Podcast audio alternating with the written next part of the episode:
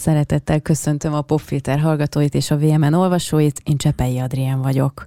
Hát szerintem még a hangomon is lehet hallani, hogy fülig ér a szám, mert olyan két embert köszöntök ma a stúdióban, aki miatt, hogy elfogadta a meghívásomat, én egész héten szó szerint tánclépésben közlekedtem. Itt van velem Lakatos Mónika és Rostás Mihály Mazzi. Szervusz Adrián, üdvözöljük a hallgatókat! És hát most már elárulhatom, hogy a végén már a Dóri is majdnem táncra perdült, Diane Dóri a szerkesztőnk, mert hát itt amióta reggel megérkeztünk, Romengo dalokat hallgatunk, úgyhogy nagyon jó, hogy itt vagytok, és pont egy friss lemezbemutató után beszélgetünk, úgyhogy apropó is van, meg rengeteg kérdésem, ami már nagyon régóta van a fejemben. Na most akkor add ki magadból. Mindent kiadok magamból.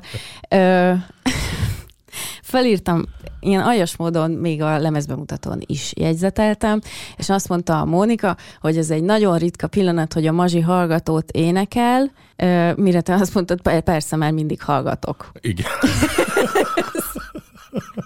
Ez a párkapcsolati dinamikátokat jellemzi. Az egy ilyen ráillő poén volt egyébként, nem? Nem nagyon szoktam hallgatni. Hát úgy, hogy én Mónit hallgatom, miközben hallgatót énekel. Egy picit, Mónika, mesélsz arról, akinek egyáltalán nincsen semmilyen tapasztalata arról, hogy mi a hallgató. Elmeséled, hogy mi a hallgató, és miért annyira fontos ez a roma kultúrában? Igen, hát először is hadd köszönjem meg, hogy itt lehetünk és beszélgethetünk. Az, hogy hallgatók, ezt ugye magunk közt így nevezzük, ezek ritmustalan balladák, és igazából azért fontos a közösségnek, mert ezekkel a dalokkal nagyon sok mindent fejezünk ki. Tehát érzelmileg olyan érzelmeket is, amit esetleg szóban nem mondunk el egymásnak, meg dalban sokkal nagyobb súlya van az adott mondandónak, és előjönnek bármilyen helyzetbe, tehát egy vidám helyzetbe is hallgatókkal záródnak az alkalmak, szomorú helyzetekben is előjönnek, vagy akár spontán így az utcán fiatalokat láthatunk interneten, ugye csak úgy elkezdenek énekelni az utcán, ez ilyen módon is akár. Ez mennyire élő tradíció manapság?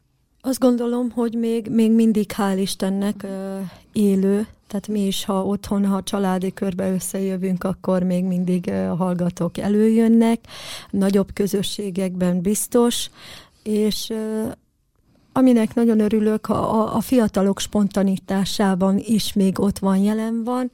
Igazából a női énekesek, vagyis hát a nőknél nincs annyira meg ez már. Sajnos azt tapasztalom, hogy ott kevésbé. Ez nagyon jó, bevallom, az eleje egy kicsit beugratós kérdés volt, mert előre szóltak, hogy a Mazsi nagyon tud és nagyon szeret beszélni, és igazából nagyon sok interjút elolvastam, meg megnéztem mostanában veletek, és egy dolog feltűnt, ahogy lehet, hogy sokat beszélsz és tudsz beszélni, de hogy közben mindig olyan csodálatosan beszélsz a Mónikáról, hogy valójában mindig arra futtatod ki minden válaszodat szinte, hogy de valójában ő a legfontosabb eleme a ti zenei pályafutásotoknak. Igen, én egyébként nem tudok szerintem sokat beszélni, Móniról tudok sokat beszélni, tehát annyi mindent el lehet róla mondani, hogy arról van mit. Ezt így is gondolom most is, nem csak a korábbi interjúknál, hogy Móni az, akit a Romengóban, illetve a többi formációnkban csúnyán szólva tolni kell, mert hogy tehát ő egy olyan arc, akit egyrészt érdemes megmutatni, és egy olyan hang, amit érdemes megismertetni az emberekkel, és ráadásul még egy olyan egyénisége van, ami mindenképp figyelmet kelt, hogyha megjelenik a színpadon. És hogyha valaki reálisan gondolkodik egy zenekarban, és ezt most félre kell tenni, hogy nekem Móni a feleségem, hogyha nem így lenne, akkor is így tennék, hogy ő az, aki köré építeni kell minden zeneileg, mert hogy tőle tud azzá válni, amit most jelenleg képviselünk. De meg tudod fogalmazni ennyi 25 közös év? Igen. Hogy ennyi év után meg tudod már fogalmazni, hogy mi az, ami Móniban a Móni? Az az érzelmi világa, hogy megfogalmazza a dalokban a dalok mondani valóját, és nem a szöveg alatt értem ezt, amit mondok, hanem érzelmileg, amit ő közvetíteni tud, ezt nagyon kevesen tudják. Ezzel tud elámítani egyébként a legjobban. Meg azzal, hogy nem nagyon énekel mindig ugyanúgy. Tehát nagyon ritka, amikor egy adott hallgatót például kétszer ugyanúgy énekel. Ilyen nem nagyon van, tehát mindig az adott érzelmi állapotától függ, hogy mit hallok én is tőle ott mellette. Mondjuk egyszer azt mondtad erről valamelyik beszélgetés során, hogy ez még a főzéseden is érezni, hogy te tehát hogy milyen hangulatban vagy. Ez igaz. Igen, ez igaz, abszolút, hogy ha én épp nem jól érzem magam, vagy valami lelkileg nincs rendben, vagy bármi olyan, ami befolyásolni tud engem, akkor az még az ételen is látszik. Az a másodperc. Babán nem látszik, mert szép. De még kaja, látszik is, nem igaz, csak érződik. De tényleg még az a másodpercben, még akár a szemem, az arcom is elváltozik, amikor valami történik velem, esetleg ha az nem jó, de ha jó, akkor az is. Az is. Te nem vagy egy pókerarc. Ő nem. Nem, szerintem. Nagyon nem. Hát. Valamelyik nap egyébként pont alászlét főzött, és hát ugye készült, de láttam, hogy nincs a legjobb paszban. Picit el volt kenődve, és mondtam neki, hogy Móni, nem akarod inkább elhalasztani ezt a halászlét?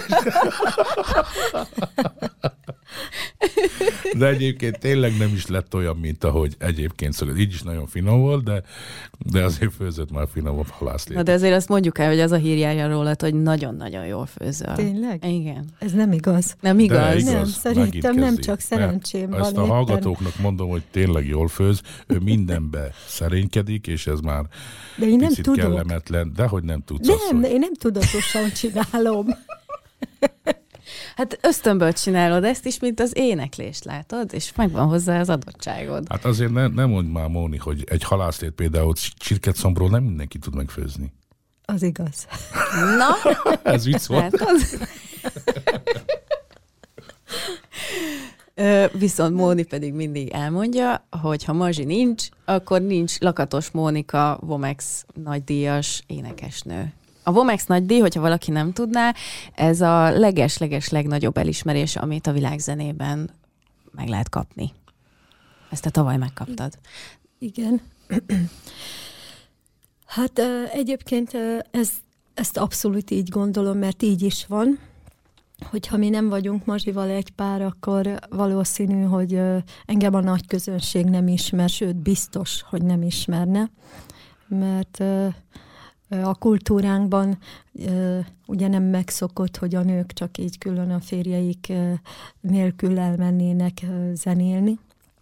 És hál' Istennek, hogy mi egy pár lettünk, és Mazsi meg szerette annyira a zenét, meg volt benne olyan ambíció, hogy meg olyan embereket is ismerhetett meg ugye fiatalon, meg én is, akik arra ösztönöztek, hogy zenéljünk, színpadra vihetjük azt, amit egyébként otthon is csinálnánk, és volt benne olyan ambíció, hogy ezt olyan köntösbe tudja helyezni, közösen ugye a zenekartagokkal, és hogy a menedzsmentet is ő viszi a vállán, nagyon jól, nagyon ügyesen, nagyon sokan nem is hiszik el, hogy ezt ő csinálja a zenekar körül, bármelyik formáció körül egyébként.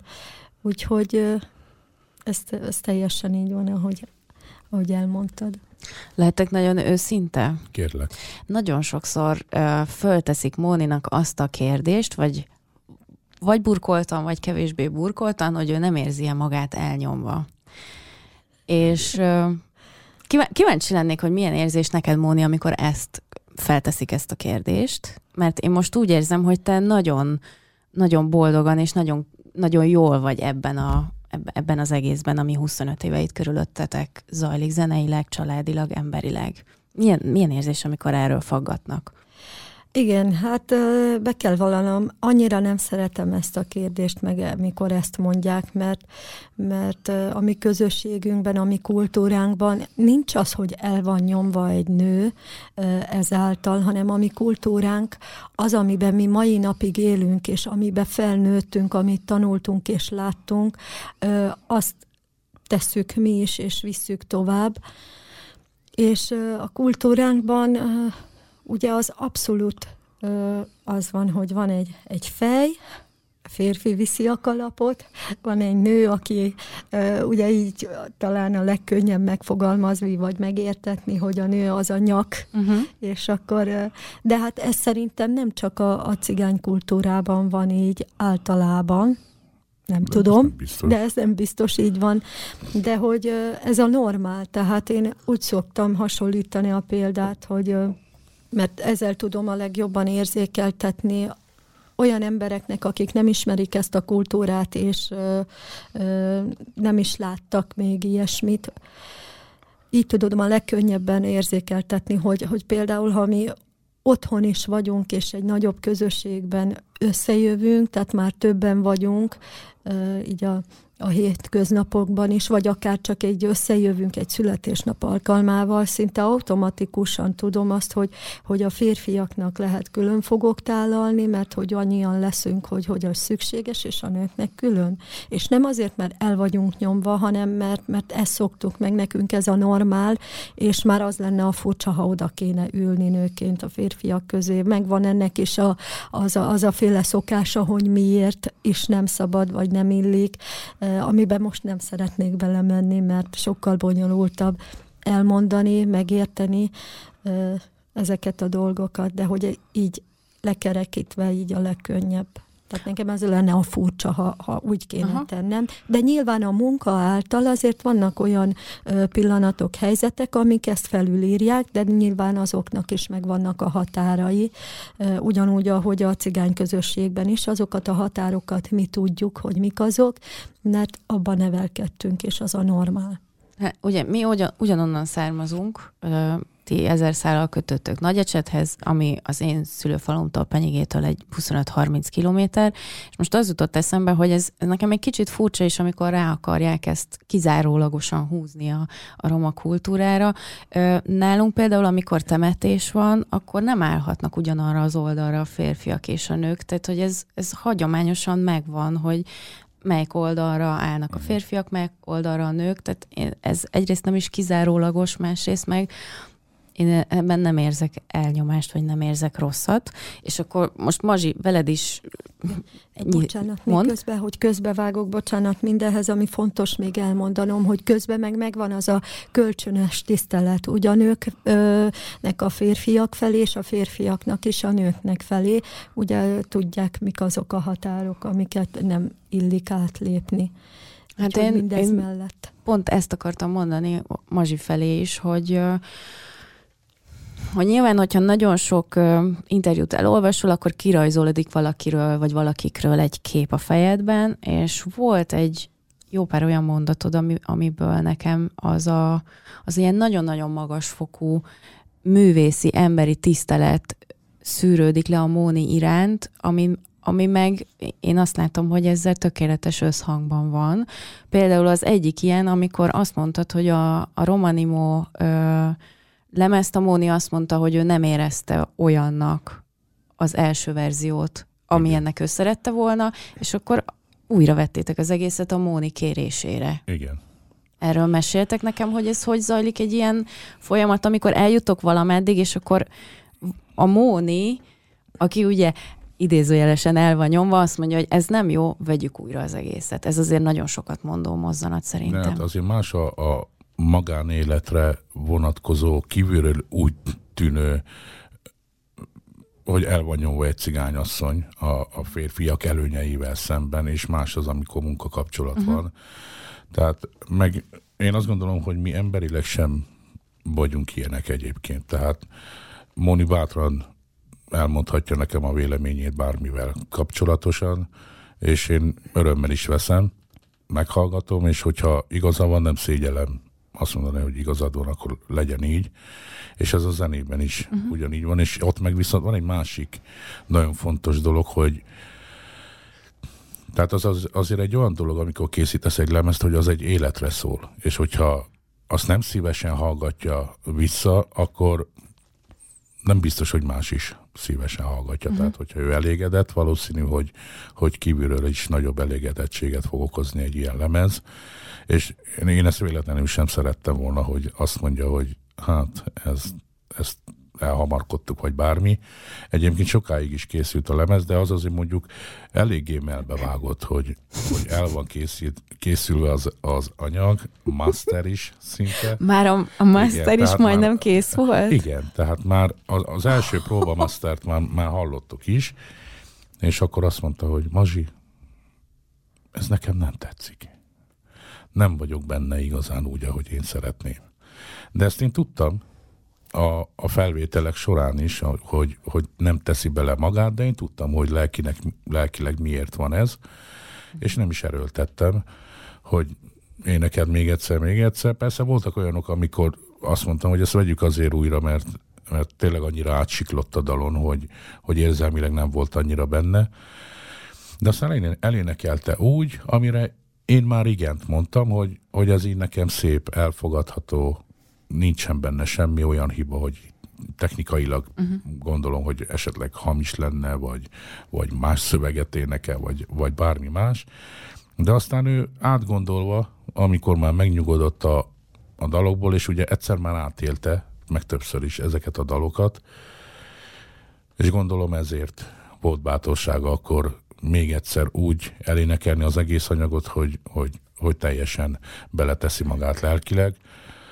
Hát azt azért ott kellett volna lenni a felvételeknél, hogy ott tényleg amikor olyan feszültség van a környezetedben, a levegőben, hogy tényleg a gitárt alig bírod pengetni, és el is bújtunk egymás elől egyébként a felvételek során. Olyan. Igen.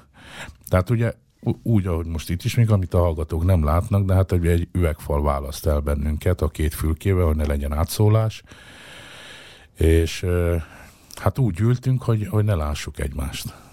Mi, és csak hallásról, de hát ott minden lejött számomra is. De hát ezt érezni a lemezen egyébként. Tehát nem fájt egyébként. Ezt azért mondom, nem fájt, mert nem volt olcsó. Hát azt sejtem. Hogy amikor rengeteg órát stúdiózol, elkészülsz, és sztornó az egész, de nem bántam egyáltalán. Ránéztem, és a szemébe láttam, hogy ez tényleg komolyan gondol, és mondtam, hogy jó, rendben. Fölhívtam a Válik Lacit, a hangmérnökünket, és elmondtam neki, hogy Laci, nagyon szuper az anyag, de töröljük, és újra vesszük az egészet. És ki is töröltétek? Hát, vagy megvan valahol? Addig, amíg nem véglegesítettük tényleg már a második felvétel folyamatot, addig nem törölte ki.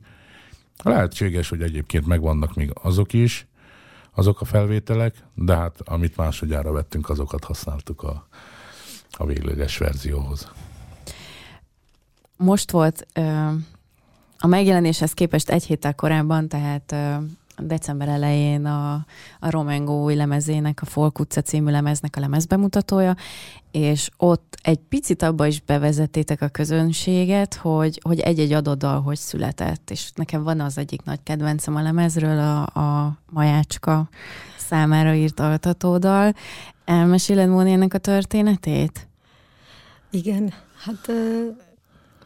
A hallgatók nem tudják, vagy van, aki tudja, nem tudom.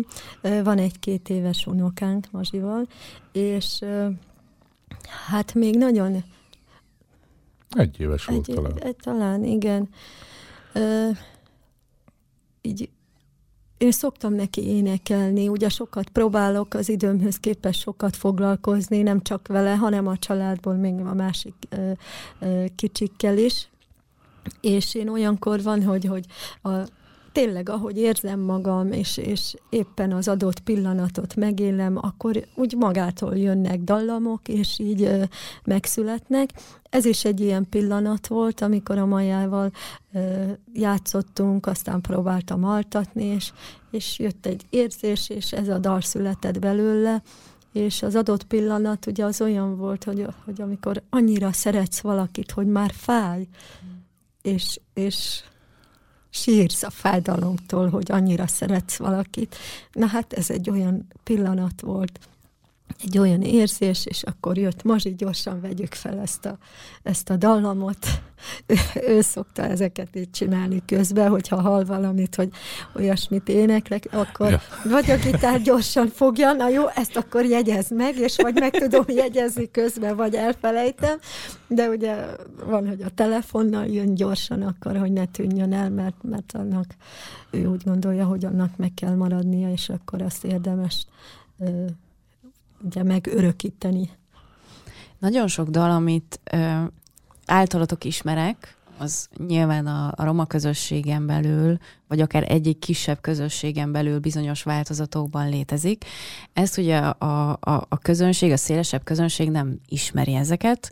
Ugye erről majd erre egy kicsit lehet, hogy ki fogunk térni milyen, amikor levédetik a tradicionális dallamokat és társai. Ez nagyon bosszantó. Ez nekem is bosszantó, erről nekem van egy történetem.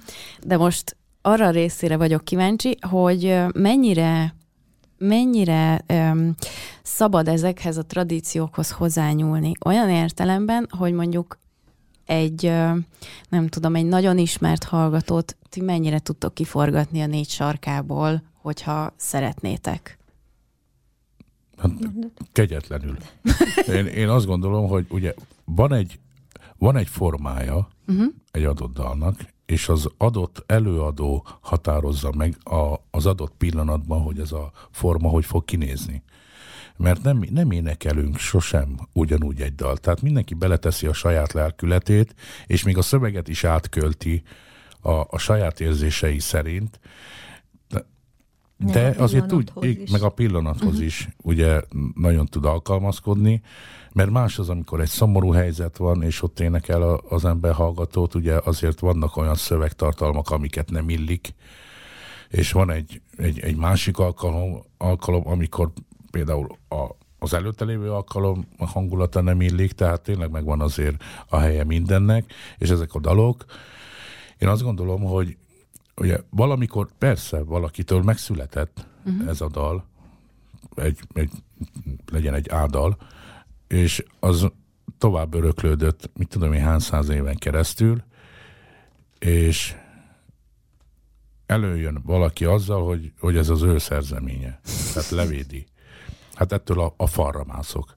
Tehát most is van egy olyan hallgató, amit egy ismert zenész egyébként, de ő erről híres a cigány zenei körbe, hogy a régi tradicionális cigánydalokat levédette, mindet, amit játszik a lemezen, szinte mind tradicionális, de saját szerzeményként van feltüntetve, és hogyha feltörekvő zenekarok játsszák ezeket a dalokat, akkor képes és rájuk ír, akár e-mailben, akár a videó alá, vagy koncerten bevonja, hogy hát ez az én dalom, és a többi. Ebből nagyon kezd elegem lenni, úgyhogy ahogy lesz egy szabad 3 hónapom, komolyan utána fogok ennek járni, hogy előkeresem azokat a bizonyítékokat, amik alátámasszák azt, hogy például egy 93-as lemezen megjelent dal miért van saját szerzeményként levédetve, amikor ezt már hallhatjuk például 80-as évekből egy gyűjtés. Hát vagy, bocsánat, hogy közbevágok, vagy például mi is ismerjük az adott dal, de nem az előadótól, hanem a családjainktól. Hát igen. Meg... Ez nagyon bosszantó. Azt azért tudni kell, hogy a Romengo zömében saját szerzeményű dalokat játszik, és nem a tradicionálisat levédve saját szerzemény, hanem tényleg ezeket mi magunk írjuk. Örömmel nyúlunk mi is tradicionális dalokhoz. Egyet-kettőt szoktunk is megmutatni lemezen, de igyekszünk a saját érzéseinket, és abból a cigány életből meríteni a szövegeket, amikben ugye mi is élünk, és tehát nem csak a saját életünkből merítünk, hanem a cigányság életéből is. Tehát ezek a dalok főleg ezekről mesélnek. Hát például most ugye a Folk utcában, vagy Folk utcán van a kanadai kivándorlás is előkerül, mint ugye nagy általános téma. Igen. Hát az akkor megihletett, amikor volt, ezt ugye már akkor megíródott a dal, csak ugye most került lemezre. De hogy ezek, én azt gondolom, hogy nagyon fontosak. Ugye például a Lakatos, ezt elmondom, a Lakatos Mónika és a Cigány Hangok formációban, ott pedig inkább a tradicionális cigánydalokat játszuk, és egyébként meg lehet nézni a lemezborítón. Nem voltunk inkorrektek, és nem védettük le a saját nevünkre, hanem az igenis, ha tradicionális, akkor az maradjon az, és használja más is, tehát más előadó is bátran, és ne féljen attól, mert hogy annyira megy ez a téma, hogy jaj, ez az én dalom, meg az, hogy a fiatal zenekarok ugye többen is rám írnak, hogy elénekelhetik a dalunkat. Ezzel nincsen baj, mert hogyha a saját szerzeményem, akkor igenis kell hozzá az én hozzájárulásom, de ha egy tradicionális dal van, és én eljátszottam lemezen, attól még az nem az enyém, tehát ő neki nem kell külön engedélyt kérni, mert az egy tradicionális dal. Ebben én nagyon egyetértek veled. Én annak idején újságíróként megírtam egyszer egy ilyen történetet, levezettem, hogy egy adott dal miért nem az adott előadó saját szerzeménye, és én úgy tudom, hogy vissza is kellett fizetni a jogdíjakat, érte. Akkor elindulok én is. Nem mondok neveket, de bocsánat, Mónika, valamit szeretnél? Igen, ugye a kérdésre visszatérve egyébként azt gondolom, hogy egy élő kultúrában, mivel eleve a cigányzene nagyon improvizatív, és egy élő kultúráról beszélünk, ugye más dolgokat éltek meg a nagyszüleink, a dédszüleink, a szüleink, mi magunk is egy más kort élünk és éltünk meg, és a következő generáció is már más korban él, más gondolkodással vannak bizonyos helyzetekben, vagy bizonyos dolgokban. Meg hát az internetvilága az egy óriási változás, nem csak a cigányság életében egyébként, hanem ugye a nem cigányok életében is, de főleg a cigányok életében tényleg egy óriási változás, és azt gondolom, hogy egy élő kultúrában normális talán, hogy változnak a dalok, vagy az előadás mód is tud változni. Egy példával szeretnék élni, hogy egy családi összejövetelen voltunk, és hát az én gyerekem korabeli fiatalokkal, de családtagokkal énekeltem együtt, és egy ugyanolyan dalt énekeltem, amit ismertem én és ők is, és hát elkezdtem ugye énekelni, ennek is ugye megvan a módja, hogy és miért, és a fiatalok észrevettem, ott mellettem álltak, és összesúgtak, hogy hát ő valahogy másképp énekli, mint ahogy mi, pedig ugyanazt énekeltem el, és valahogy mégis más íze volt. És talán ez normál, hogy ez a féle változás, amit mi is hallunk, lehet, hogy nálunk is érezhető lett volna, vagy nem tudom, de hogy mennyire hallható az a féle változás, mert szerintem van, és normál, és mi is azért próbáljuk azt átadni, ahogy mi is tanultuk és hallottuk. És ugye azért mi halljuk azt a féle változást, ahogy mondjuk a mostani fiatalok megéneklik ezeket a hallgatókat, vagy éppen a gyorsdalokat, vagy hogyan, milyen irányba változtatják el. Egyébként a cigány hangoknak egy ilyenféle érdekessége is lehet, mert ugye itt változni fognak, vagy változhatnak az előadók, és itt van egy olyan gondolatunk is, hogy olyan fiatalokat is hívni, akik ezeket a régi dalokat, amit mi gyerekkorunkban hallottunk és tanultunk, és van, hogy az új generáció nem is ismeri őket, mert hogy szinte eltűnnek ezek a dalok, és jó feleveleníteni őket, és hogy ezek a dalok hogyan szólalnak meg a fiatalok által, ahogy mi ismertük, és hogy éneklik el ők. Tehát ezt a hasonlóságot is szerintem majd lehet hallani így koncertek alkalmával, és próbálunk majd minél több ilyen fiatalt bemutatni, akik így megmutatják magukat színpadon is. Én arra lennék kíváncsi, az utóbbi, nem tudom, 10-15 évben, részben egyébként a YouTube-nak köszönhetően a magyar kultúrába, tehát hogyha a nagy könyvzenei kultúrát nézem, nagyon-nagyon erősen beszivárgott mondjuk a már nem annyira tradicionális roma zenének, tehát a mulatósnak például a hagyománya. Tehát akár tényleg a toplisták élén lehetett olyan dalokat látni, meg olyan előadókat látni, akik tulajdonképpen az eddig megszokott utak mellett mondjuk YouTube-on lettek sztárok, és táplálkoznak a cigányzenei hagyományokból, de nem úgy, mint ti. Azoknak a roma fiataloknak, akik hallgatják mondjuk a mulatóst, vagy hát én nem akarom minősíteni, mert én azt gondolom, hogy nincs olyan, hogy valami gonosz, vagy csúnya, vagy rossz, de hogy azért nyilván érezzük a különbséget zeneileg a között, amit ti műveltek a hangszerekkel, a hangotokkal, meg mondjuk egy kifejezetten bulizásra készült mulatós láger között. Akik a mulatóson nőnek fel, ők hogyan viszonyulnak a ti zenétekhez? Tehát tudnak-e kapcsolódni akár a mulatóson keresztül a roma, igazi roma tradíciókhoz? Jó nehezet kérdeztél. Megvan az egyszerűsége is, meg a nehézsége is.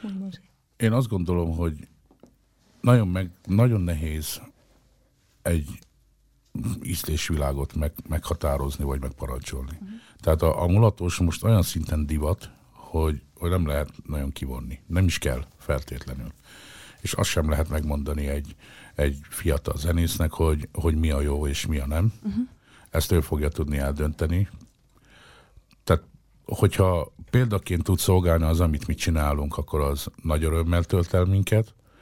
Nekünk azt gondolom, hogy ez a feladatunk, hogy az olácigán zenének a folkját hirdessük és ismertessük meg minél nagyobb körben. A fiatalok pedig meg nyilván azt fogják játszani, amihez kedvük van. És beleszólni udvariatlan is lenne egyébként. Tehát nem lehet megmondani azt, hogy figyelj, ez nem jó, ne ezt játsz, mert nem ez a folkunk. Hát ő dönti el. Jó, de... Lehet őket efelé terelni, de csak annyival, hogy azt mondom neki például, hogyha megkérdezi, hogy na szerinted milyen ez a dal, amit egy százszintetizátorral eljátszik nekem. Volt már ilyenre példa, hogy átküldik, mit szólsz hozzá, bátyja, hallgass már meg. Olyankor megírom, hogy szuper, de azért tudd a saját dalaidat is. Tanuld meg azt is, ne felejtsd el, hogy te ki vagy, mert ezekben a dalokban nem csak olyan érzelmek vannak, amiket te is közvetíteni tudsz, hanem ebben benne van több száz év cigány fájdalma vagy öröme és jövőképe, úgyhogy ezt érdemes azért ugyanúgy tudni.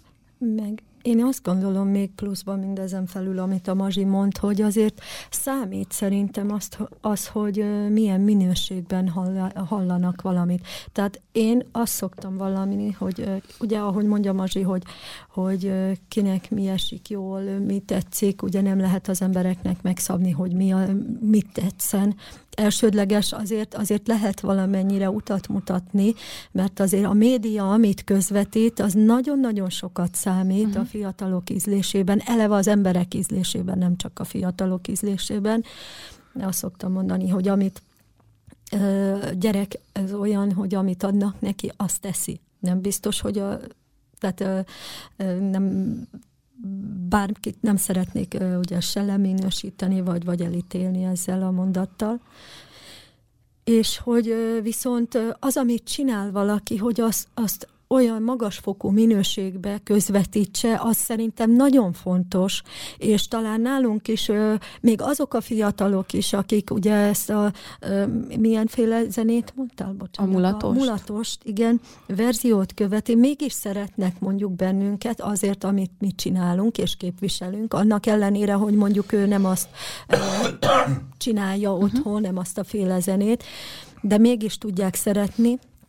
Mert fontos az, hogy a jó minőségű zenét halljanak, azt, amit szeretnek, de jó minőségű legyen. És fontos, hogy milyen köntösbe hallja, mert mi is vannak olyan dalok, amit bizonyos előadóktól, vagy régi felvételeken nem szeretjük annyira, nem úgy hangzik, nem úgy van előadva, és azt mondom, ez egy nem jó dal, nem jól énekli el, és talán el is utasítom, hogy ez így nem jó, de viszont már hallom egy más előadótól egy új köntösben, olyan köntösben, ami hozzám közel áll, mert azt gondolom, hogy egy jobb minőségű előadás, akkor az talán közelebb hoz az adott dalhoz, és talán én is szívesen eléneklem, és akkor megmutatom így a fiataloknak. Volt is ilyen dalunk egyébként, hogy meg én magam is vagyok így bizonyos dalokkal, és ahogy mondjuk én hallom a zenekartól, meg visszahallgatom ugye az adott, tehát ahol mondjuk a Cigány Hangokban a többi előadótól szívesen hallgatom, és jó. És mégis megvan a maga stílusa, az a folkos zenei stílus, ugye azt tudni kell, hogy mi magunk nem tanultunk zenét, és nem tudunk kottát se olvasni, és nem konkrét dalokat tanulunk, hanem stílust tanulunk meg gyerekkorunkba, és csak utána ugye hozzuk magunkkal azokat a tradicionális dalokat. Azt mondtad, vagy talán a Facebook oldaladon olvastam, már nem tudom, hogy addig, amíg valakit nem hallunk hallgatót énekelni, azt sem tudjuk, hogy valójában tud-e énekelni. Ez egyrészt egy kicsit ijesztően hangzik, hogy lehet valakinek úgy tök jó hangja, hogy például nem tud hallgatót énekelni? Igen. De mi kell ahhoz, hogy valaki jól tudjon? Lélek. Olyan lélek, amivel át tudja adni az adott dal mondandóját. Éppen amit ő szeretne közölni vele. Nagyon nehéz hallgatót énekelni, jól hallgatót énekelni, és szerintem ez nem csak a hallgatókra igaz. Eleve egy dalt elénekelni, vannak előadók, akiket én hallottam, vagy ismerek, hogy nagyon szépen eléneklik a dalokat, tökéletes, nem hamis, tényleg, hogy hibátlan lemezminőség, de mégsem tud megfogni. És vannak olyan előadók, vagy éppen nem ismert előadók, akik nem tökéletesen énekel, vannak intonációs hibái, de mégis valami van benne, ami hat a lelkemre, és meg tud fogni ezzel. És pont ez volt a nehézsége, hogy a hallgatós anyagnak is, hogy a Mazsi ugye az elején mesélte, és a hangmérnök sem értette, hogy hát nagyon szép, tökéletes, nem hamis, minden helyén van, de mégis hiányoltam azt a féle előadást, hogy a lelkemet megfogja valami benne. És hogyha én most felkeresnélek téged, hogy Mónika, nekem nincsen különösebben jó hangom, de van egy olyan élettapasztalatom mondjuk, vagy egy olyan lelki állapotom, ami miatt én azt gondolom, hogy nekem most szükségem lenne arra, hogy hallgatókat énekeljek, akkor te meg tudnál engem tanítani? Vagy egyáltalán lehetséges az, hogy adj instrukciókat, hogy hogyan kell valakinek? Vagy az tiszteletlenség eleve, ha én nem roma emberként hallgatót szeretnék énekelni? Nem, abszolút. Sőt, örülök neki, hogyha valakiben van ilyen ambíció. Mint ahogy azt el kell mondanunk, hogy nemrég jött az a gondolat a Mazsinak, mivel sokan kérdezték tőlünk, hogy nem-e tanítanék meg dalokat. És tartasz is ilyen alkalmakat. Igen, most elkezdtük, most a harmadik alkalom lesz 17-én, lesz ilyen alkalom, és igazából azt el kell mondjam, hogy én nem tudok éneket tanítani, mivel én sem tanultam, én nem tudom, hogy kell megtanítani valakit énekelni, tehát ez már adottság is kell hozzá nyilván, meg az egy másféle tudás, amit én nem tudok átadni, mert nem tanultam zenét, hanem dalokat tanítok meg, próbálom abban a stílusában, ami a hallgatók esetében nagyon nehéz, mert a cigány közösségekben is kevesen tudnak jól hallgatót énekelni, és Hát próbálom, még nagyon az elején vagyunk, hogy ugye mivel, ahogy mondtam, mi is stílus tanulunk meg elsősorban gyerekkorunkban, úgyhogy hallgatjuk a felnőtteket, nem pedig konkrétan egy-egy dalt. Tehát, hogyha azt mondod, hogy itt van egy másféle dal, add elő úgy, hogy az úgy hasson, mintha az egy cigány dal lenne, akkor nyilván a stílus miatt, amit gyerekkoromban megtanultam, az lehet, hogy sikerülni fog, mint ahogy sikerül is ugye az új daloknál, amik újabban születnek meg bennünk is. Ugye bárki hallja, akkor azt tudja mondani, hogy olyan, mintha egy régi dal lenne, pont ezért, és nyilván kell a tehetség hozzá, az a hallása az embernek, amit Isten ad valakinek, hogy meghallja azt, hogy hogyan is csinálja az előadó, mert igazából csak azt tudom én magam, hogy eléneklem, ahogy én tudom, az adott pillanatban hogy van, és nyilván hallom majd azoktól az emberektől, akik eljönnek és velem együtt ott tanulnak, hogy mi az, amin kell finomítani majd idővel, vagy mi az, amiket majd bele lehet tenni. Nem csak hallgatókat tanulunk egyébként, hanem táncosabb dalokat is, és ezek majd idővel jönnek. Aztán, hogy mennyire tudok ezzel én magam is egyesülni, ez majd csak a jövő, mert ugye jól kell éreznem magam én is, és akik eljönnek is oda tanulni, mert én is tanulok közben. Ez nagyon érdekes, hogy hogyan beszélsz az éneklésről, a hangodról, a dalokról. Szinte szóról szóra ugyanezt mesélte itt el nekem a stúdióban barátemőke operaénekes. Mondta, hogy ő is úgy gondol szinte a saját hangjára, mintha külön életet élne. És hogy milyen érdekes, hogy egészen más stílusból jöttök, egészen más zenei közökből, és a lényeg az ugyanaz tulajdonképpen. És nagyon hamar rávágtátok mind a ketten, hogy nem lenne tiszteletlenség, ha én nem roma emberként szeretnék mondjuk hallgatókat tanulni. Van olyan, ami tiszteletlenségnek számítana? Nem tudom, hát szerintem ember és ember között van tiszteletlenség, vagy tud lenni tiszteletlenség. Tehát nem, én azt gondolom, hogy nem. Tehát mi a tiszteletlen? Hát az, ami alapból tiszteletlen, azt nem mondjuk. De az nem tud az lenni. Tehát az, hogy te nyitott vagy a cigány kultúrának ennek a részére, hogy te például megtanulj egy hallgatót, vagy egy másik dalt, hát ki meri azt mondani azt erre, hogy tiszteletlen dolog. Hát mi ennek örülünk. Igen, mert valami, ugye egy lépést, egy olyan meg ahhoz nem kell, bocsánat, eljönnöd hozzánk, megtanulni, mert megtanulhatod lemezről. Én nagyon jól tudok bármi. Már halandzsa nyelven énekelni bármely dalatok. És akkor, hogyha ez zavarná a cigány előadókat, akkor viszont titkolnánk azt, hogy létezünk, és nem adnánk ki lemezeket például. Tehát, hogy mondjuk az nem, mert amúgy nyilván fogalmam nincs, hogy mit énekelek sajnos, már régi tervem egyébként, hogy legalább a dalszövegeiteket megtanulom, és most egyébként már van fent a dalszöveg a Spotify-on, tehát már egy lépéssel közelebb vagyok, de hogy mindenféle marhasságot éneklek mindig. Az nem baj. Nem baj. De hogy az a te érzésed, igen, amit beleteszel, annál jobb, ha nem érted. Nem érted. Egyébként a pergetés is egy halandzsa. Igen, a cigányzenében. Igen, a pergetőkben jobb vagyok, azért határozottan. Én is egyébként. De azt hozzá kell tennem mindenhez, amiről most beszélgetünk, hogy vannak olyan felvételek, tehát akik konkrétan egy lemezre készülnek egy-egy ilyen dallal, és cigány nyelven szólaltatják meg, azt be kell vallanom, hogy az viszont tudja bántani a fülem, hogyha egy adott dalt nem értem, hogy te is tudom, hogy cigány dal, hogy egy-két szót kihallok, és aha, akkor a többit meg nem. Tehát megint más, ha most magánemberként látok, hallok valakit. Az egy nagyon, én annak örülök, mert akkor érzem, hogy az ember nem cigány ellenes valószínű, és akkor... Ezt gondolom már rólam kiderült itt az elmúlt fél órában. Tehát ez egy nagyon pozitív dolog számomra. És más szakmailag, amikor hallok egy felvételt, és...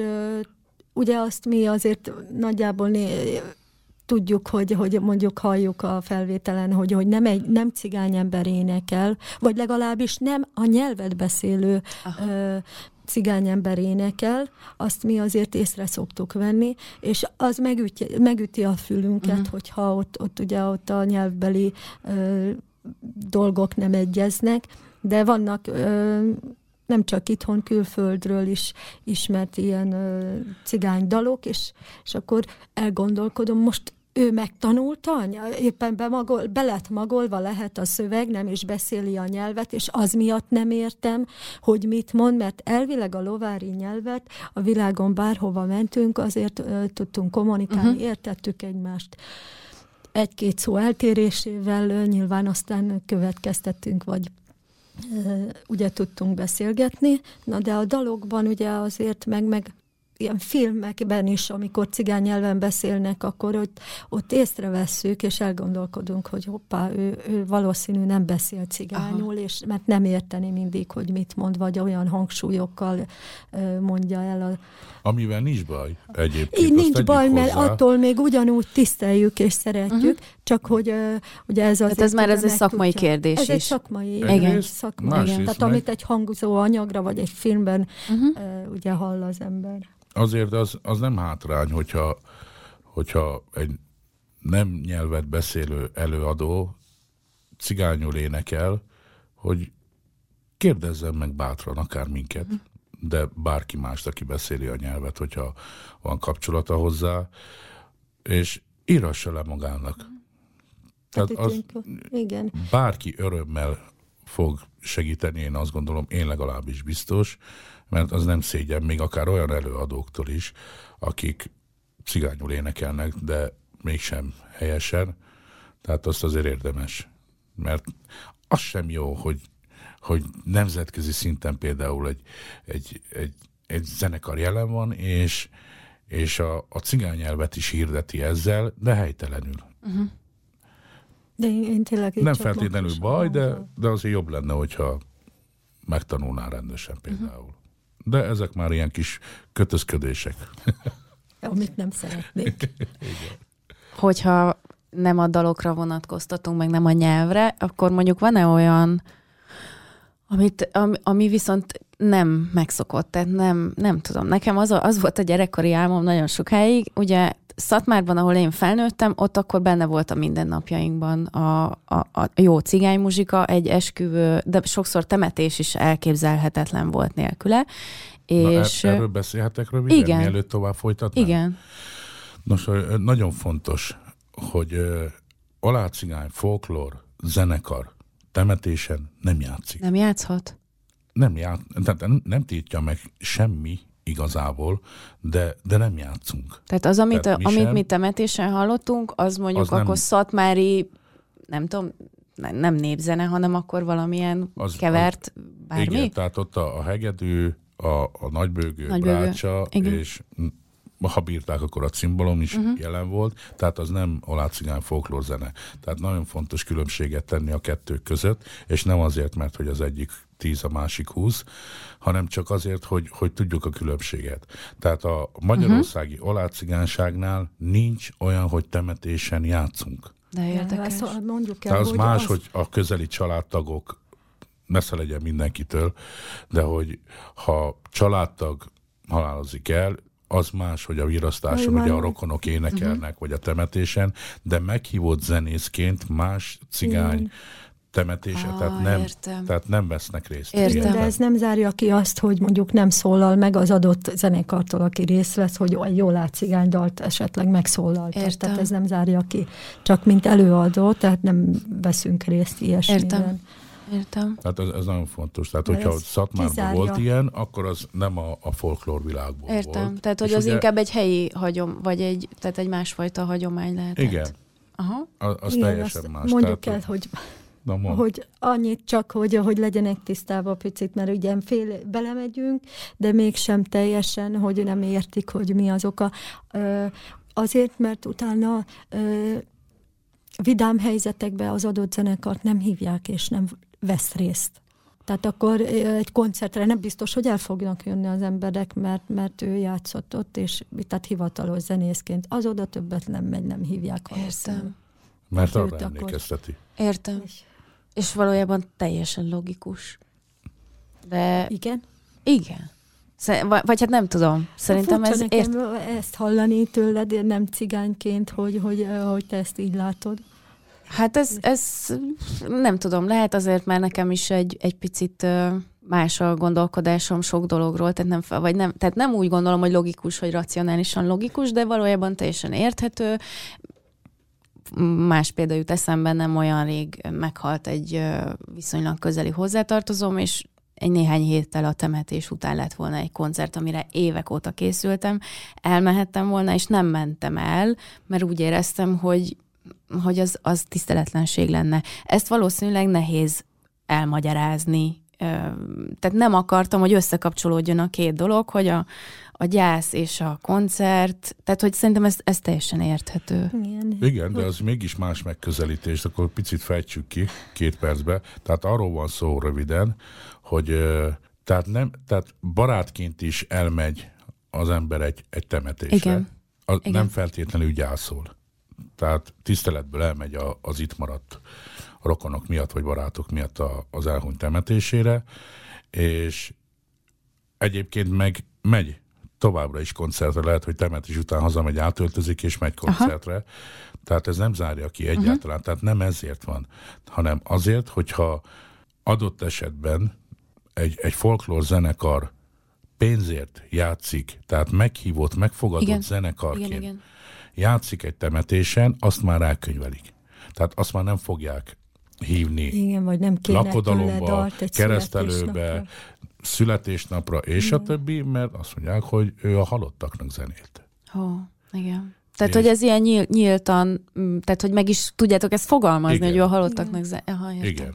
És ugye, hogy ez pénzért tette. Igen. Tehát ő ebből profitált, és hát akkor zenéjen ott az ilyen alkalmakkor, és ugye a cigány folklór zenekarok ezért nem játszanak. Uh-huh. Tehát az más, amikor barátként ott vagy, vagy igen, távolabbi rokonként. És akkor mondjuk spontán utána a toron, lehet. Vagy nem tudom, hogy nálatok van-e tor, de hogy nálunk van, és akkor utána már szokás az, hogy akkor a vidámabb emlékeket felelevenítjük. Igen, meg ilyen igen. is van, hogy például ugye családon belül is, amikor voltak ilyen szomorú helyzetek, hogy mi is énekeltünk, és a többi rokonnal.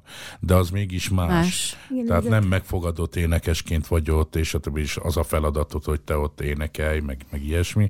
Úgyhogy ezt a folklórzenekarok általában nem csinálják, és amit te hallottál, ugye az inkább a kávéházi zenevonalából jött, mert hogy onnan szoktunk mi is általában hívni zenekarokat. Igen, mert nálunk van is ez a hát már nem sokszor, meg nagyon ritka, sajnos nagyon kevés muzsikus van már, aki élő zenét játszik. Én például annak idején az esküvőmre nem tudtam cigányzenekart keríteni a környékről. Míg régen a sátoros lagziknál az alapvető volt, hogy igen. ott igen. mindig a jó cigánymuzsika, tehát az volt a legjobb része a lagzinak. Hogy érdekes, ahogy beszélgetünk, én szoktam találkozni így idős emberekkel, így van, hogy csak spontán az utcán, vagy így helyeken, nem csak koncerten, és hát, idős emberekkel... Szoktál te azért máshova is járni, nem csak koncerten. Idős emberek így elkezdenek velem beszélgetni, nagyon szeretem őket hallgatni, mikor elkezdenek a régi világról beszélni, meg elkezdünk beszélgetni a szokásainkról, és aztán nagyon sok egyezést találok, hogy sok idős ember elmondja, hogy de érdekes, hát nekünk is így volt, igen. az én anyukám vagy a nagymamám is így volt, hogy milyen érdekes így, ahogy beszélünk, te azért egy fiatalabb generáció vagy, és mégis felfedezhető az, hogy valamikor hasonlók volt a kultúránk, igen. és nekünk azért még nagyon sok minden megmaradt. Azt gondolom, hogy hál' Istennek azért még sok minden van, amivel tudom azt mondani, hogy cigány vagyok, nem csak azért, mert a bőröm színe vagy a formám az. És... Na, ez nagyon fontos. Ezt olyan szépen mondtad, babám. Ugyanezt akartam mondani, hogy ez... Mert hogy nem a bőröd színe és a formát határozza meg az, hogy cigány vagy. És ezzel nagyon sokan összekeverik magukat. Tehát attól nem lesz cigány valaki, hogy annak vallja magát. Akik most hallják ezt, amit most mondok, azok tudják nagyon jól, hogy mire gondolok ez alatt. Nem akarok nagyobb körbe kimenni ezzel a témával kapcsolatosan, de Ennyi, hogy nem elég barnának és formának lenni ahhoz, hogy cigány legyen valaki. Tehát ezzel azért legyen tisztában. És a pozitív értelmében. Igen, ez teljesen pozitív. Ehhez pont azt tudnám elérakni, amit a lemezbemutatón mondtatok, hogy ti a misit, a hegedűsötöket testvéretekké fogadtátok. Ez így van. Ez abszolút érezhető is volt, ez az ilyen nagyon-nagyon erős kapocs, ami közöttetek van.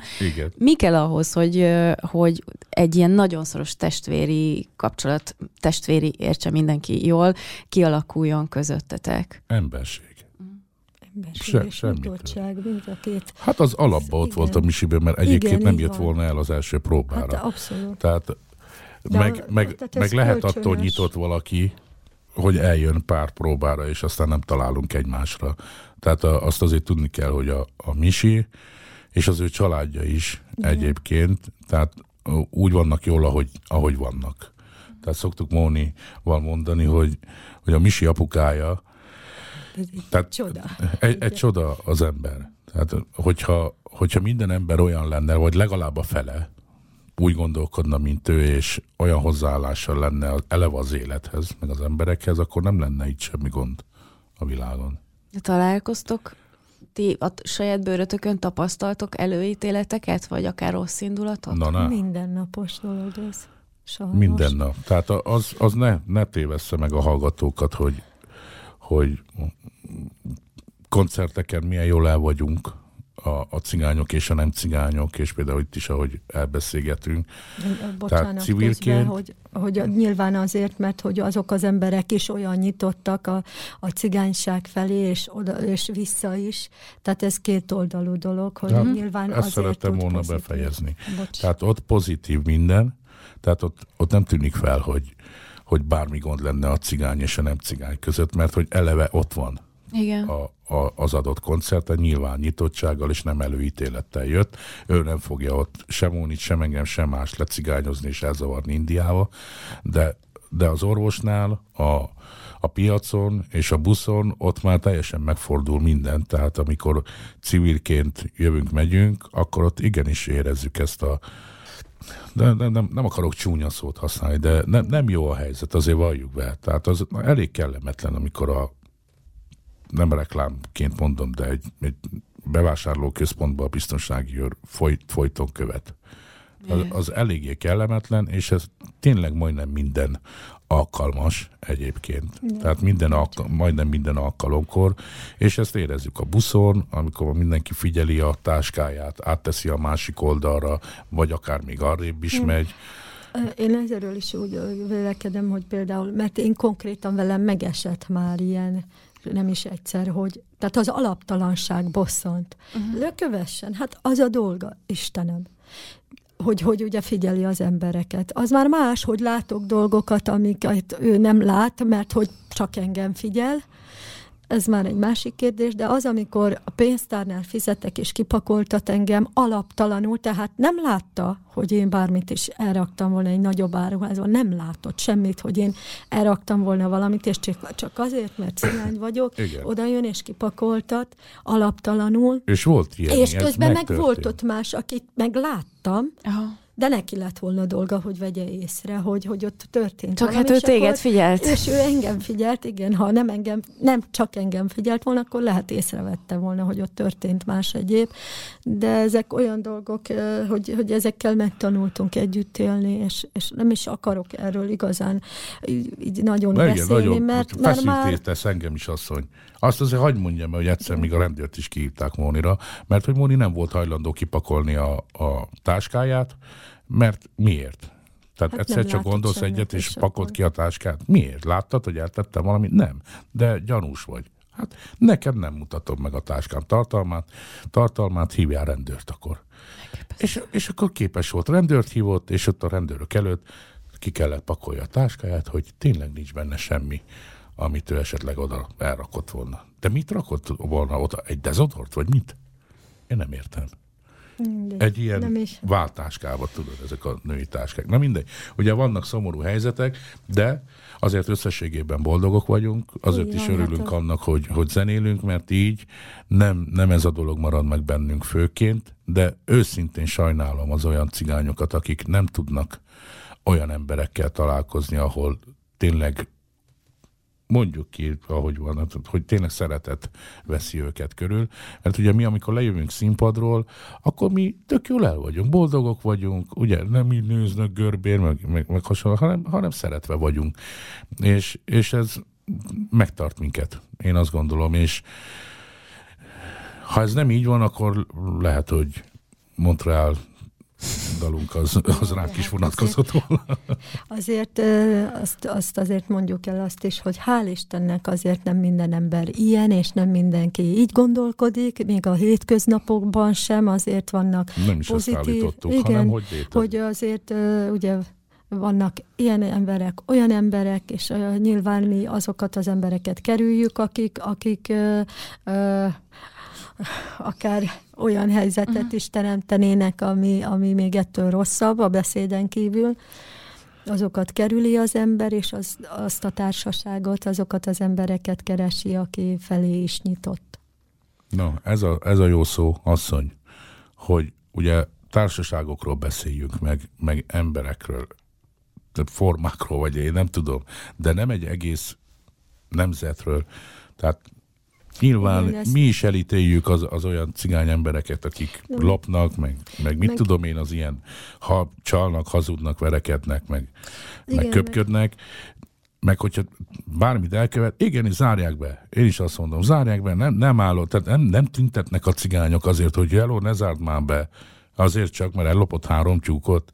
Hát ha ellopta, hát zárják be, mi is azt mondjuk. De ne utáljon engem is azért, mert hogy egy másik cigány ellopta a 3 tyúkot. Igen, mert hát én sem minden magyar embert utálok azért, mert például Mónit mondjuk ki gyerekkorában megverték a skinheadek. Volt ilyen. Komolyan. Igen. És sok ilyen ez már Budapesten? Igen. Ez Budapesten, igen. És tehát én a szüleimtől sem ezt láttam, hogy akkor egy egész társadalmat utáljak azért, hanem konkrétan akikkel bajuk volt, azokkal nem foglalkoztak. Rengeteg barátja volt az apámnak, aki nem cigány, anyámnak, és így közösen nekünk is, hál' Istennek, hogy ilyen embereket ismerhetek, akik pozitívak, és szeretnek bennünket, és... Tehát én sem hirdettem azt, hogy egy társadalmat utáljak azért, mert engem valamikor megvertek, és ez maradjon bennem, hál' Istennek, hogy nem maradt ez bennem, és nincs így, nem gondolkodom így. És van olyan, amikor fölismernek benneteket az utcán, már jó értelemben. Tehát gondolom, hogy azért a WOMEX nagy díjat, amikor megkaptad, nagyon sok helyen találkoztunk, hál' Istennek, az arcoddal, nagyon sokan megismertek, akik addig esetleg azt sem tudták, hogy mi az a világzene, nem különösebben foglalkoztat őket. Van olyan, hogy oda mennek hozzád, és mondanak egy-két kedves szót? Igen, de az inkább, tehát nem a WOMEX díj miatt, hanem mert azért nagyon sok ember nem tudja, hogy mi az, nem hallottak róla. Nyilván a szakma, meg azok az emberek, akik ugye ebben a körben mozognak, és olyan az érdeklődési körük, azok igen, hallottak róla, de nagyon sok olyan ember jön oda, aki csak mondjuk az internetről, vagy egy ilyen magazinról köszönve vissza láthatott és hallhatott be rólunk, azok is oda jönnek, és gratulálnak, nagyon jól esik, és van olyan, hogy azt mondják, hogy nem ismerték ezt a féle zenét, és akkor ez alapján mondjuk megnézik, hogy mi az, ami miatt ott látnak valakit, egy cigányasszonyt mondjuk a magazin első lapján, megnézik, hogy hogy lehet ez, mi ez, és akkor azt mondják, hogy hát nagyon örültek neki, hogy ilyet lehetett látni, hallani rólunk, és a zene is, hogy nagyon tetszik nekik, és már ott van egy olyan kapcsolódási pont, ami pozitív az olyan emberek felé is, akik esetleg nem ismerték az adott zenét, vagy a kultúrát, és akkor már ott megnézik, hogy mi is történt. Hát meggondolom, ez a roma közösségen belül is egy nagyon fontos dolog, hogy példaképek vagytok, hogy meg lehet csinálni. Hát nagyon sokan büszkék voltak Mónira, igen. Hát meg hogy meg azért nem beszéljünk mellé valójában, mondjuk ha Nagy Ecseden valaki, vagy tényleg ahonnan évek tudjuk, nem az a világ legelitebb környéke, és akkor nagyon finoman fogalmaztunk, tehát tudjuk, hogy honnan jöttünk. Nagyon sokat számít, hogy azt tudják mondani, hogy ott a Mazsi, ott a Lakatos Mónika, ott a Guszti Nagy Ecsedről, aki egy legenda a roma zenében, meg igazából a világzenében, világszinten is mindenki ismeri a neveteket. Ez egy nagy dolog, hogy el lehet mondani, hogy el lehet jutni ide, és csináld, mert van eredménye, nem? Igen, hát ez mindenképp egy akkora visszajelzés nekünk, ami még nagyobb lendületet ad arra, hogy ezt folytatni kell, és ha példaként szolgál, akkor még inkább csinálnunk kell a dolgunkat tovább. Azt azért tegyük tisztába, hogy Móni nem nagyecsedi. Igen, ő nem. Igen, bocsánat, hogyha ez félreérthető volt. Igen, én mindig visszautalok Nagyecsedre. Igen, a Móni igen. Nem Nagyecseden született. Hát Móni budapesti születésű, én Guszti, Tibi viszont nagyecsediek vagyunk, és ugye ami nagyon fontos, hogy mi a nagyecsedi halálcigány muzsikát képviseljük, és ezt próbáljuk. A próbákon. Próbáljuk? Pont ezt akartam mondani, a próbálkozásnál ez azért egy kicsit már úgy érzem, hogy több, mert szerintem nagyon értékes az, amit létrehoztatok. Köszönjük és szépen. Már csak annyi maradt a végére, hogy most milyen viszonyotok van Nagy Ecseddel? Tehát mit jelent most nektek Nagy Ecsed? Én magamról tudok csak nyilatkozni, majd Móni elmondja magáét. Hát nekem mindenképp egy identitás meghatározó Nagy Ecsed, és egy olyan forrás, amiből azt gondolom, hogy életem végéig fogok tudni ötleteket meríteni, mindazokból az emlékekből, amik engem gyerekkoromban oda kötöttek, és mai napig, amikor visszamegyek, pedig nem nagyon történnek nagy dolgok, de úgy jól esik lemenni a cigánytelepre, a már nem létező házunkhoz, ahogy csak a telek van, de mellette még a nagybácsikám Guszti apjának a háza félig összedőlve ott van, anyukám apjának, tehát az anyai nagyapám háza is ott van félig összedőlve, de azért mégis előjönnek olyan emlékek, amikből mindig újra töltődök, és hasznos tud nekem lenni a zenébe. Igen, meg ami fontos, hogy az, hogy akik onnan származtak, ott születtek, azok nem azt jelenti, hogy csak ott tudna az a kultúra tovább élni, ami azon a helyen volt, mert én azt szoktam mondani, nem a hely adja a kultúrát, hanem az emberek adják a kultúrát, és az emberek, ha átjöttek Budapestre, vagy nem tudom még hova, ki hova került onnan, azok a kultúrát vitték magukkal, és él tovább ugyanúgy a budapesti házak között, és falak között, mert az emberek adják ezt, és ugyanúgy éneklik itt is a dalokat. Nyilván már itt nem egyszerű a belvárosban egy tüzet rakni és körülülni, de megvan már ugye az a formája, hogy hogyan is adható át tovább majd az adott kultúra és az a környezet, mégis más formában, de tovább tudjuk adni.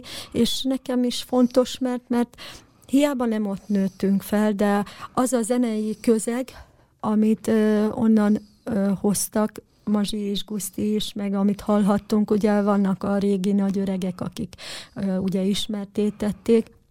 Mégis attól függetlenül is van egy közös pont, attól még, hogy én budapesti vagyok. Az én apám állatokkal lókereskedő volt, és megvolt az a nagy találkozási pont egy lóvásáron, amikor sokféle cigány találkozott, és nem cigány ember, és itt a kultúrák cserélődtek, a dalok, hogyan, ki, mint, merre, és akkor így átívelve mentek a dalok ugye át a pesti cigányokhoz, és vissza, és tették saját magukévá, és azzal az ízzel elénekelve. Úgyhogy vannak ilyen tradicionális dalok, amiből nem tudni honnan ered pont ezért, mert átíveltek.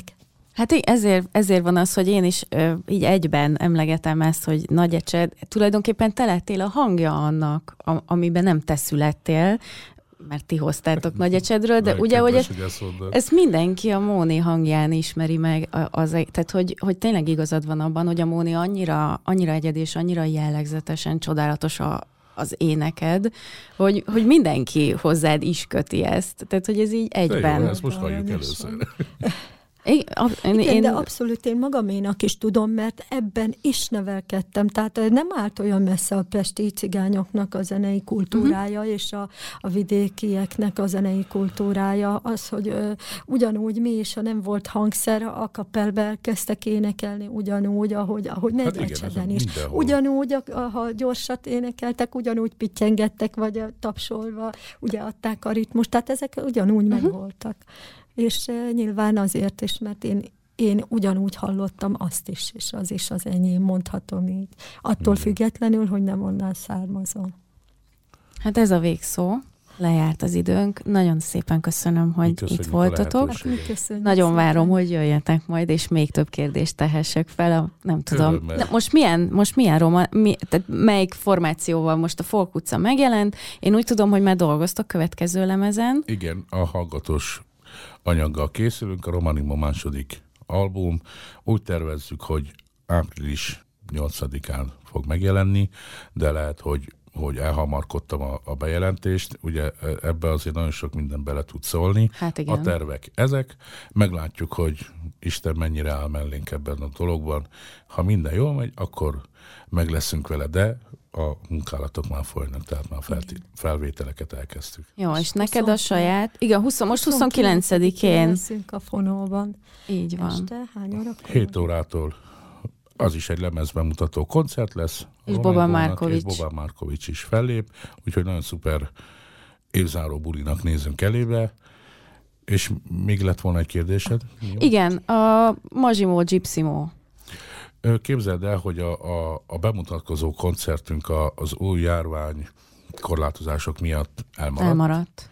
Igen, úgyhogy most keresik a következő dátumot, ami szabad, ugyanazon a helyszínen, meglátjuk, szerintem egy-két héten belül már tudni fogjuk, hogy mikor tudjuk pótolni, de közben azért dolgozunk a Mazsimó Gyipszimóval, készülünk egy lemezzel ezzel a formációval is, azt gondolom, hogy őszre szerintem meg is tudjuk majd jelentetni.